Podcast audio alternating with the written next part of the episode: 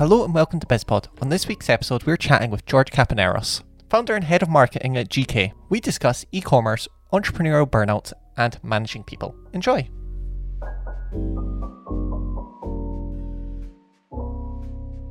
Oh, how, how have you been finding business recently? Uh, it's actually going surprisingly well, to be honest. So maybe it helps if I speak a little bit about my background so that Certainly. everybody has context. I used to be the marketing director for a fairly big e-commerce company called Div Brands, uh, and I was managing a fairly big team, and I was doing a, a whole number of things. So when you are in a role like that, which is to put it bluntly, a little bit cushioned uh, because you have a good salary, uh, you have status from a certain point of view. It can be a little bit scary to start something of your own, you know. So I was I was worried uh, whether it would make sense. I, I actually opened up an agency again, giving context. Uh, Yeah. So I was worried: Will I find clients? Is this the right time to do that? You know, COVID and everything is making situation even trickier than than it is usually. But it, it's been going surprisingly well. Um, I'm still figuring things out. I haven't grown a big team, but I do have a lot of partners and contractors I work with. And I am getting clients, which is the most Oh, important thing, you know. Yeah, and uh, I, I don't know uh, if you've seen this. I know we've seen this uh, being a media production company. Um, with just everything locking down, there has been such much, uh, so much more of a demand for digital, and people prioritizing, you know, having a good digital face almost. Uh, I don't know if that's been the same for yourself in the e-commerce world. Absolutely. I think, um, let me put it like that. I think e commerce adoption has grown by a decade due to COVID. Mm. So e commerce is growing very well. I mean, obviously, not every category, right? Um, but like for for the most part and in general, I think it's it's going very well. For me personally, I work with clients in the apparel space and the health space, health supplement space to be more precise. So those those, those two things seem to be working out fine.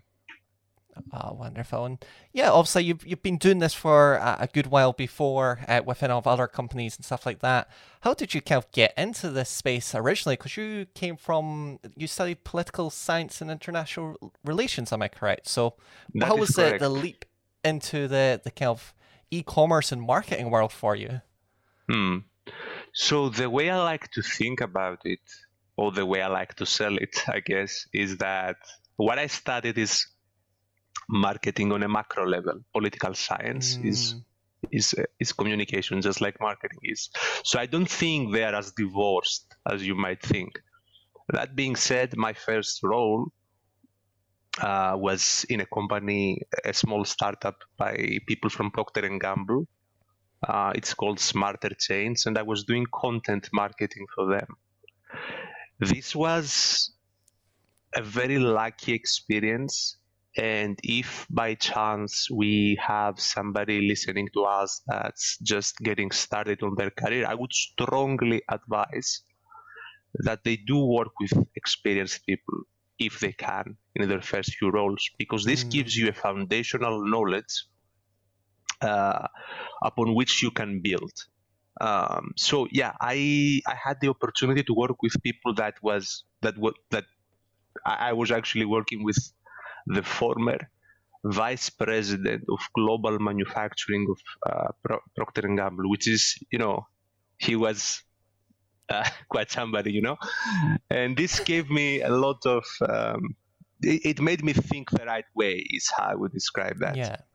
Um, then eventually I moved from that role to Div Brands, which is the company I was previously before starting my own company. I started as a copywriter. In Div Brands, I discovered what's called direct response marketing, which is marketing that aims to get a sale.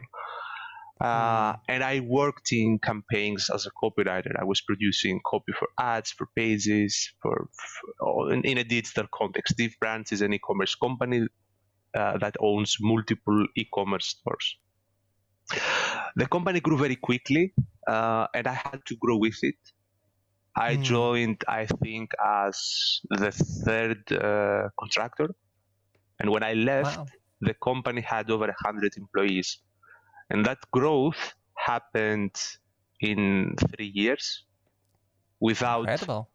yeah without investment it was all based on the performance of our own marketing so as you can imagine that was a bit of a cultural shock for me because i was basically an entry level marketer when i joined and i had to keep stepping it up and keep stepping it up and keep stepping it up until i was eventually managing a fairly big team and as i said the role i left the title i had when i left was marketing director Oh, incredible stuff. And, you know, it's very clear when looking at your current website and the direction that you're going, you know, it is directly, you know, about getting that direct response. Um, you know, Mm. I think a lot of companies, whether it's in marketing or um, a lot of those kind of supporting uh, businesses, um, you know, they can get a little bit muddled up and, you know, the kind of grand picture. And, you know, at the end of the day, you know, a lot of people are just, you know, looking to try and maximize their sales uh, or find a new audience, which, you know,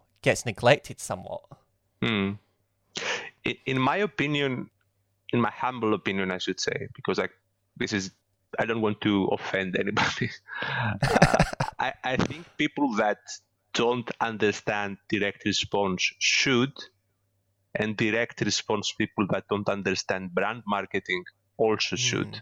I think there's more overlap between the two worlds, and I find it frankly quite idiotic that they are so divorced because if you see at any effective company, and by effective I mean a company that's you know in a multi-million range, they incorporate elements of both.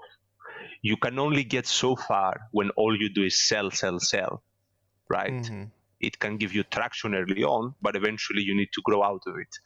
Similarly, branding and positioning and like visuals and all those things that are normally associated more with the brand side of things all those things are beautiful and they have a lot of impact and they can obviously take you towards the right direction because it actually they actually give you a direction in the first place. Um, all those things are meaningless if you don't have a business that makes financial sense. So the Mhm. sales part should always be there. Those two worlds are clo- are or should be closer than they are I- think Yeah, and um, you know that kind of kind of tying that into the marketing aspect is incredibly important. Where, you know, I, I think there are a lot of people that you know they'll maybe put out adverts. Let's say they're you know selling cars, and you know they put out some adverts, and it gets you know a you know one new person inquires, and you know it's like a very uh, poor ROI. And then you know you look at the adverts, it's like okay, you know you are trying to sell yourself here. This just isn't good or you know Mm. we need to kind of contort this in a way to you know actually you know almost like a call to action in many ways Hmm. Hmm. i agree ah yes and um yeah so obviously you know you've went ahead you wanted to go and start your your first kind of company what was kind of you know you're decided you want to do this what was your kind of first steps in kind of taking this next big entrepreneurial leap for yourself So um, I think I always wanted to to have my own company.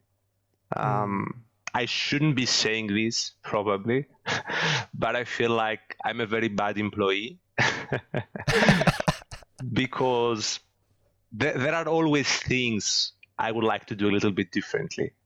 Now, Mhm. don't don't get me wrong. I've I've been blessed, and I really mean the word blessed, to work with some very open-minded people, people who are very smart, very experienced, and I've I've certainly learned a ton. But as I said, I always wanted to do this thing or that thing a little bit differently. So I figured that the best way to do that would be to actually start something of my own and you know start doing things I wanted to do but didn't or couldn't. Mm. Uh, so it was intrinsic in a way. Um, I, I I always wanted to do things my way, uh, in a way. That that that's by far the decisive factor, I would say. Mm. Obviously, there are other things as well. When you own the company, you, of course, shoulder the risk, but you also, of course, have the majority of the benefits. Yeah. Um, and um, yeah, yeah, and obviously, you know, it's kind of and I love I love kind of having a when I had a wee look through your website because there is just such a, a sense of personality. Like you can, you know, I, I get a sense of the person that's running this and what's behind this, and you know, coming into this, was there any kind of key aspects of this market that you were like, you know what, this has been done fantastically before, but this is how I want to put my spin uh, on this kind of industry. Hmm. So if we zoom out um, a thousand miles up, what we will see in the e-commerce space, and I'm not just saying this, I know this for a fact. Uh, e-commerce companies are not really making a lot of profit. Mm. They are making a lot of revenue. They are growing very fast and very well, but they don't keep the money they make. And the reason for that is that they basically play what I call the acquisition game. They throw as much money as they can on advertising. They try to get as many new customers as they can. And they don't pause and think whether the numbers make sense, whether the experience they're giving to those customers is good enough so that they will buy a mm. second or a third time. So my spin on things, or my focus, I should say. And it, this is not unique to me by any means. I'm not saying that I invented this way of thinking. My focus is retention first marketing. I basically want to help them play the long game, as I call them. Yeah. Um, and what this entails is um, less short sighted marketing that both sells but also delights and builds a brand but also makes money. And the way I introduce that to my clients is through email marketing. That's just mm. the tip of what we do. Uh, but the rest comes organically as we build a relationship with the client and it, it goes into advertising and more strategic things. Um, and yeah, I, I do really like that kind of idea that, you know, you aren't just about you know just throwing more money at you know the issue of you know getting uh, your clients more sales it is a thing about doing it smarter kind of optimizing the process uh, and basically just getting uh, more sales out the traffic they've got and you know if you want to put you know more advertising towards that you know obviously uh, now with more optimized uh, system that'll be fantastic but you know you may as hmm. well optimize what you've got for the moment eh? Absolutely. That's that's exactly how i see it as well. And look there are some kinds of businesses that should be playing the acquisition game because if you're selling german refrigerators you're not going to get people to buy again and again that often because they will only buy once right? So um, even so even so you still need to have uh, a retention marketing set up uh, in, in, in, in, in the example I gave, maybe it doesn't have financial goals for the most part. Maybe it has the goal of building a feedback loop with your customers, getting their feedback and then feeding mm. that feedback back into your product development. So the, the, the general point I'm trying to make is that spending money on ads is no it is enough. I don't want like people do make money on that. There are dozens of companies that just throw money on the wall and they like ma- make a little bit of profit. But this will will work decreasingly well as time goes on. And the smart people are those who realize that and try to do things that are less short-sighted than that. Mm. yeah and I guess it is generally just a, an entire thing of, um, you know, basically helping the the clients at the end of the day stop wasting as much money, yeah. uh, and help putting it where it really belongs. And um, I was wondering if you could walk us through because I saw you um, chatting a little bit about the growth gap analysis, uh, which if I'm correct in saying, it's very much that idea of you know looking at um, you know these companies and you know figuring out where it could be optimized and streamlined overall. Am I correct in saying? Yes, that that is exactly what it is. It goes into finances and it goes into the performance of specific channels, for instance, email. What this does is essentially it compares what happens this year with what happened last year and how did that uh, change? And how does that compare to the overall industry benchmarks there are? Mm. so that's basically it.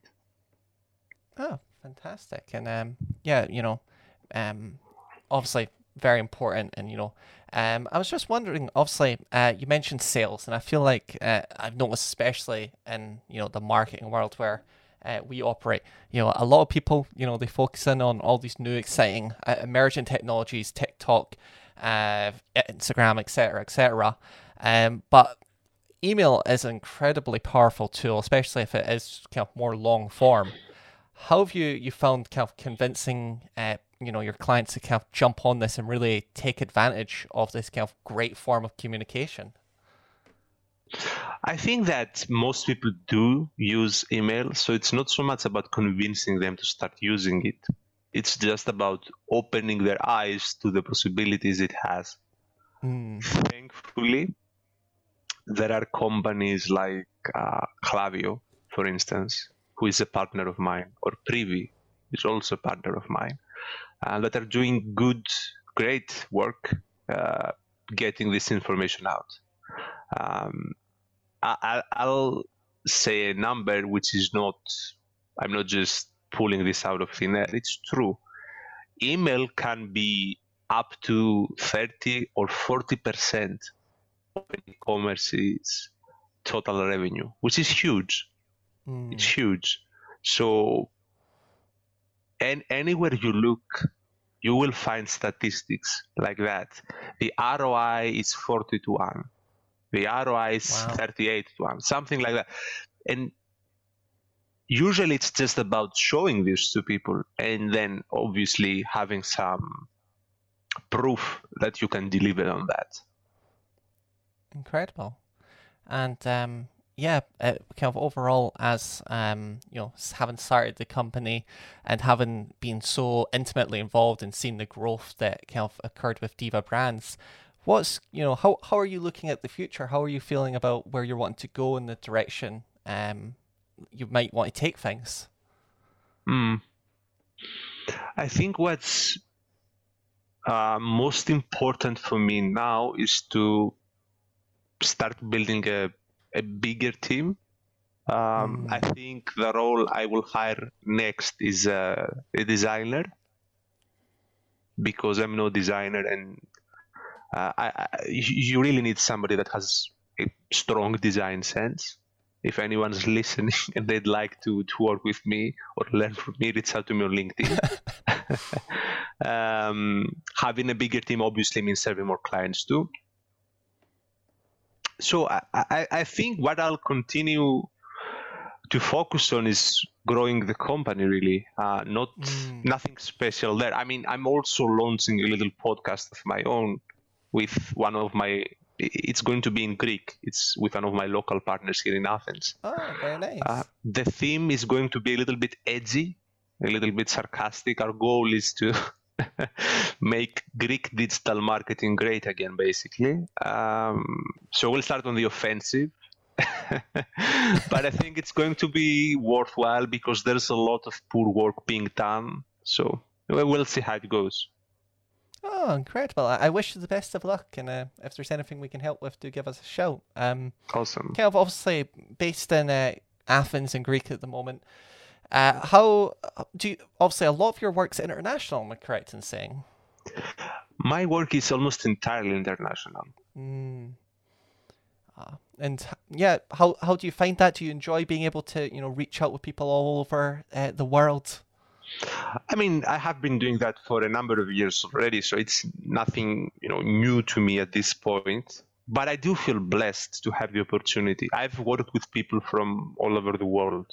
Um, and I do keep in contact with many of them. So it's nice to know that when COVID passes, you can go here and there and have friends to to hang out with for sure. Mm, yeah, and uh, you know, I, I sympathize that with that a lot because obviously you're in a, a, very similar to ourselves at Nakamedia, where you know, kind of founded and got started during you know the lockdowns and uh, kind of the year of COVID as it continues on to 2021 now. And um, yeah, how how, how, how has it been? That? Oh, they, I asked you the same thing. How oh, has it sorry. been for you? yes, it's um, it's been interesting. You know, we get asked a, a couple times of like, oh, how's it changed things? Which obviously we don't have that baseline, but you know, it's had its challenges, and um, you know, we've been, you know, figuring out how to, you know, create stuff, uh, you know, far from our clients, and you know, using uh, footage in very dynamic ways, working around, um, you know, filming people in more safe and distance ways, but you know, it's been it's been interesting, and you know, we've managed to get our feet uh, set in you know this tough environment, which you know I think only fills us with excitement for where we could be mm. in the hmm. next coming years, which um would be very nice. How how about yourself, George? Uh, well, I mean, I'm a little bit of a recluse anyway, so I, I, stay at home a lot. But I mean, what I will say is that when you don't have the option to you know go out and grab a drink it's very easy to get overworked which can be mm-hmm. annoying because you, you have nothing to do so you focus on work um, so if, if, if i would say one thing is that keeping it balanced is key like do some push-ups do some yoga i don't know um, a trick i like to use uh, to not go crazy during lockdown is that I use time blocking on my calendar. I do that mm. proactively. So I will say that, okay, this time, this day, you will do uh, like some exercise or you will watch a movie or a documentary or listen to a podcast. And this kind of helps me keep sane um, because otherwise it, it can be tough. I, as I said, I'm not a hugely extroverted person. But even if you're not, if it has been going on for a year, then it starts to get a little bit annoying. yeah. And um, you know, there it's a real shame. I feel like, uh, especially you know, you know, on in movies and media and TV, there is kind of that dialogue of you know, if you're starting up your own business, you basically need to to burn yourself away, uh, put your head to the grindstone, and you know, uh, burnout basically, which is it's a real shame that that's built up. So I, I love that you're kind of building in systems to basically look after yourself because it's uh, incredibly important in this kind of environment where uh, I think a lot of you know new business owners are almost we, incentivized to work really hard. Do we allow swearing on the podcast? Um, a little not bit. traditionally, no. I mean, I, I, I'll just say that I think that this kind of thinking is BS uh, You mm. don't need to kill yourself, or I, I call it struggle porn. Uh, you don't need to struggle to to run a business. I mean, what most people don't do is they don't prioritize things correctly, uh, yeah. and they don't make a plan. If you have a plan and you prioritize things correctly, and you actively consider the many roles you have in life because it's not just that you run a business. You might also be a husband. You might also be a father. You might also be a son. If you keep that in mind, then you you, you can certainly find room for those other roles. Um, in my opinion, and again, in my humble opinion, extreme work ethics are a sign of inefficiency. Mm-hmm. If you work from from morning to night, then you're inefficient. You you shouldn't be doing that unless you are I don't know the the Pope, the President of the United States. I don't know if you have huge responsibilities on your shoulders, then maybe okay, that's fine. But for most of us mortals, I don't think that's that's necessary. Yeah, because you, you get into to really weird spaces where you know it's like you may be uh, rich and successful as an individual, but in time and um, you know re- like quality of life you can be poor in other ways hmm. uh, which you know it brings up the question it's like you see some people that have you know started businesses uh, i can think think of you know a couple names off the top of my head, which I shan't say, but you know, incredibly successful, and you know, I look at their stuff and I'm like, wow, you've done great for yourself, but you know, they've not left time for themselves. I'm like, oh, that doesn't seem like a happy life. um, one of my mentors, I'll, I'll name drop somebody here. Um, uh, his name is David Henzel. He has, I think, 10 companies. Wow, incredible. And he, yeah, he does find the time for that. So I don't buy into the, oh, I'm too busy. I don't have the time for it. You are not organizing things correctly uh, for the most part. And I don't want to be judgmental because I do it too. I also overwork myself. I also poorly manage my time sometimes or not organize things correctly. It happens. But what's important is that you take a step back, see that, recognize that, and then work on fixing that uh, instead of just living a life that's not enjoyable. For most of us, and perhaps uh, you, you can tell me your own experience, Anton, starting a company is partly because we want more freedom and partly because we want more control over our lives. Ab- absolutely, you know, at, at the end of the day, you know, making your your taking that initial leap, there is a, a degree of you know making some degrees of sacrifice, more so at the start than uh, during the kind of long term. Uh, you know, to you know give up, let's say, the stability of a good job, or um, you know, you know, even a financial one, maybe paying yourself less in the the early days as you get started, and you know, you see some people, especially you know, as they grow and you know, they might have a company that's you know, finally, let's say, making a 150 grand a year, doing fantastic for themselves, but they're they're still not paying themselves properly. Uh, yeah. And I think people need to look after themselves a, a lot better, and you know, realize that you know, at the end of the day, you're it isn't just uh, you sacrifice everything and there's a company. You're part of that company, and you know that company should look after you and you know your team. A good way to think about it I think is this. Sometimes some of us um, run away from bad bosses.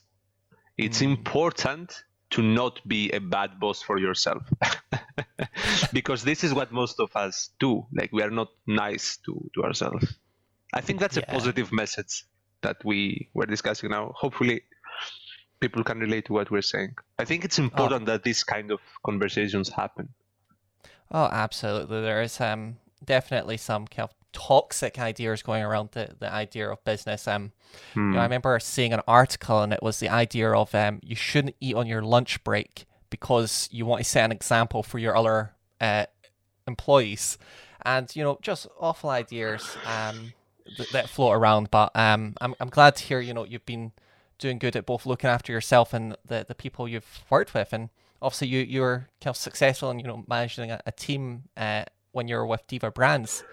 How well, did you kind of learn uh, like any kind of lessons throughout kind of scaling up to that opportunity?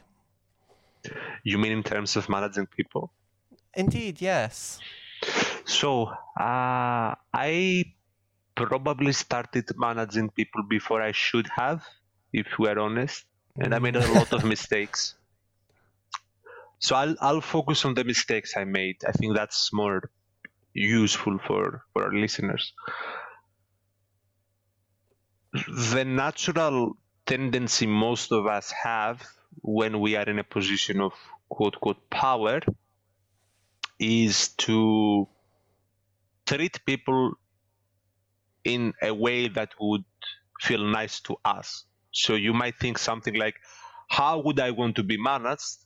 I want somebody that would do this and that. And then you mm. do something like that. Now that's not good because you are not like other people. people are different. Uh, so the mistake I did, I'm a little bit of a high performer, meaning I like being good at what I do. I like pushing myself. I like learning. Mm. I'm always curious. Not everybody is like that. Uh, and when you treat everybody like that, the only thing you do is you make them stressed. And when they get stressed, they don't perform they actually underperform. So the biggest thing I learned is this. You should be treating people in a way that makes sense for them, not in a way that makes sense for you. And there are multiple ways you can go about. There are personality tests, there are assessments, there are all sorts of things. Uh, what I would recommend, if it's feasible in the context of who, whoever's company, is that you do have people to do a personality test. There are some paid personality tests that are quite inexpensive yet quite um, mm. illuminating in how others work and you will find all sorts of interesting insights. There are people that get very, very stressed, but they won't show it. There is a trait in personality theory, there is a trait called neuroticism, um, which has two subcomponents. One of them is volatility, and another is withdrawal. Um, what I'm talking about now is the big five personality theory. This is how it's called, and it's actually a proven uh, scientific model of personality. Anyway, those two subtraits have to do with how you handle um, negative emotions, essentially. Mm. And what I found is that people have, like, there are people that don't show their bad emotions, essentially. They hold it inside and then they explode. And if that's somebody you manage, you should be aware of that because they, they won't give you the impression that they're stressed and they will eventually explode. So that's one thing I learned. The second thing I learned is that it's, and I was quite bad at this too, it's quite important to communicate clearly what needs to be done. Uh, mm. What may seem intuitive or obvious to you is not going to be intuitive or obvious to somebody else. And this has nothing to do with how you know how smart or experienced somebody is. This has to do with the level of context they have. Um, when you manage people you unless you are the owner of the company you are getting information from people above you and then you need to transfer that to people below you in the hierarch- hierarchical chain. Um, these people that you manage don't have the context that you have because they did not speak to the people who manage you. So it's very important that you transfer the information in a way they will understand, even if they don't have that additional context. Mm. Uh, and I mean the the third thing I would say, which is I think very relevant in the age of COVID, when you work with people remotely, because I was uh, working remotely with, with most people. It's very, very important to make time to build rapport. Yeah. If if you only focus on the to-do list, it will never grow into a strong relationship. And you need a strong relationship because there will be times when things get tough and people get stressed and you know it can be messy. So take time to learn who you work with. Ask them about themselves or their dreams or their hopes or their fears or their family or their girlfriend or their boyfriend. This is not an excuse to waste time at work. It, I think there's certainly value in doing that. Uh, and it's not just HR that should be doing that. It's the job of any manager to do that. It's tricky because you can lose the um, you know the boundaries uh, that mm. th- there has to be some sort of boundary between the manager and the um, mana- managed person. But it, th- that that that should be on your mind. How to how to create a relationship and make work enjoyable for the people you manage. That's a good way to think about it i think uh, and I, I love that you, you brought up the element there of you know working from home because that has been something I've noticed when chatting to other people that are maybe in larger companies. Is you know it is you know sometimes you have you know entire days where it's you know just jumping in and out of meetings and you're just jumping right into the you know meat and potatoes of it. Whereas if it was a you know a traditional you know organization, you know you'd still be working that same eight hour day, but you know you would maybe go and sit down. You know, people are coming in, grabbing a seat, or you know, you bump past somebody in a, a corridor, or um, you know, on lunch or something like that. You know, you have these small buffer areas where you know you aren't just coming directly into a meeting into the next one. Everybody's there. It's you know, you had a bit of you know getting up, moving, or shuffling around, which you know right now it's very easy to, you know, really oversaturate, let's say, that eight hour working day with mm. just too much information. And then everybody's just basically just overworking almost, uh, despite doing yeah. the same amount of time. Yep. Again, uh, to to go back to the, to the previous discussion we had, I do think there's an element of managing ourselves a little bit more efficiently. Um, but yeah, it, it, it is. Let, us say that it's easier to get overworked this uh, at this period. Indeed, but uh, nevertheless, it has been absolutely fantastic fantastic chatting to you, George. If um, people wanted to learn more about yourself, um, how you could help them out if they're wanting to, you know, let's say start or grow their kind of e-commerce presence, where would be hmm. the, the best places to look and find out about your stuff? I'm very easy to talk to and very easy to find. Just search for my name on on LinkedIn. Uh, my name is George Kapernaros. That's K A P E R N A R O S. Um, shoot me a message, and if we are a good fit, I'll let you know. And if we are not, I'll also let you know. To all our lovely listeners, I hope you enjoyed listening to this wonderful interview with George Kapernaros. Sadly, as you know, Louise couldn't join us, but they'll be back next week with another normal episode of BizPod, so do stay tuned for that.